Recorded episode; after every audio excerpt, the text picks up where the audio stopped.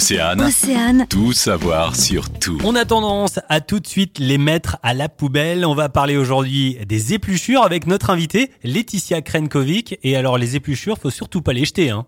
Non, surtout pas. Enfin, certaines.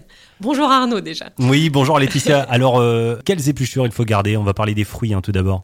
Alors là, comme on est en plein, en plein automne et puis aussi pendant l'hiver, on va avoir beaucoup de pommes, de poires.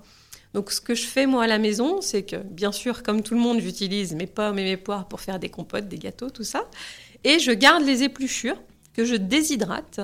Je les saupoudre de cannelle.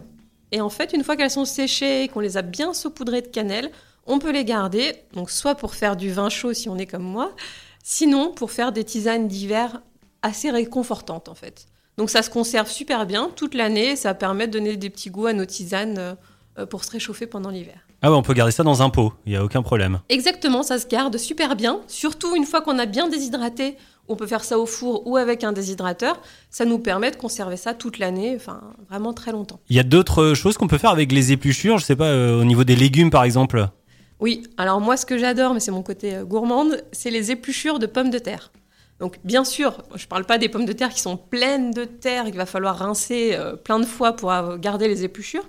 Mais si on a des pommes de terre qui sont assez propres, on va garder les épluchures, on va les, les tremper dans de l'huile, on va les voilà, asperger d'huile, rajouter quelques épices et ensuite on les passe sur une plaque au four à 180 pendant 10 minutes et ça fait de super chips croustillantes. on n'a plus qu'à inviter euh, des amis pour euh, déguster ça autour d'un petit verre.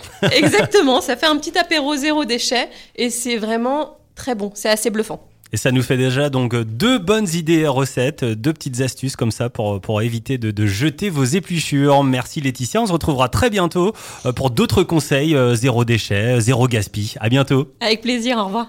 Le magazine sur Océane.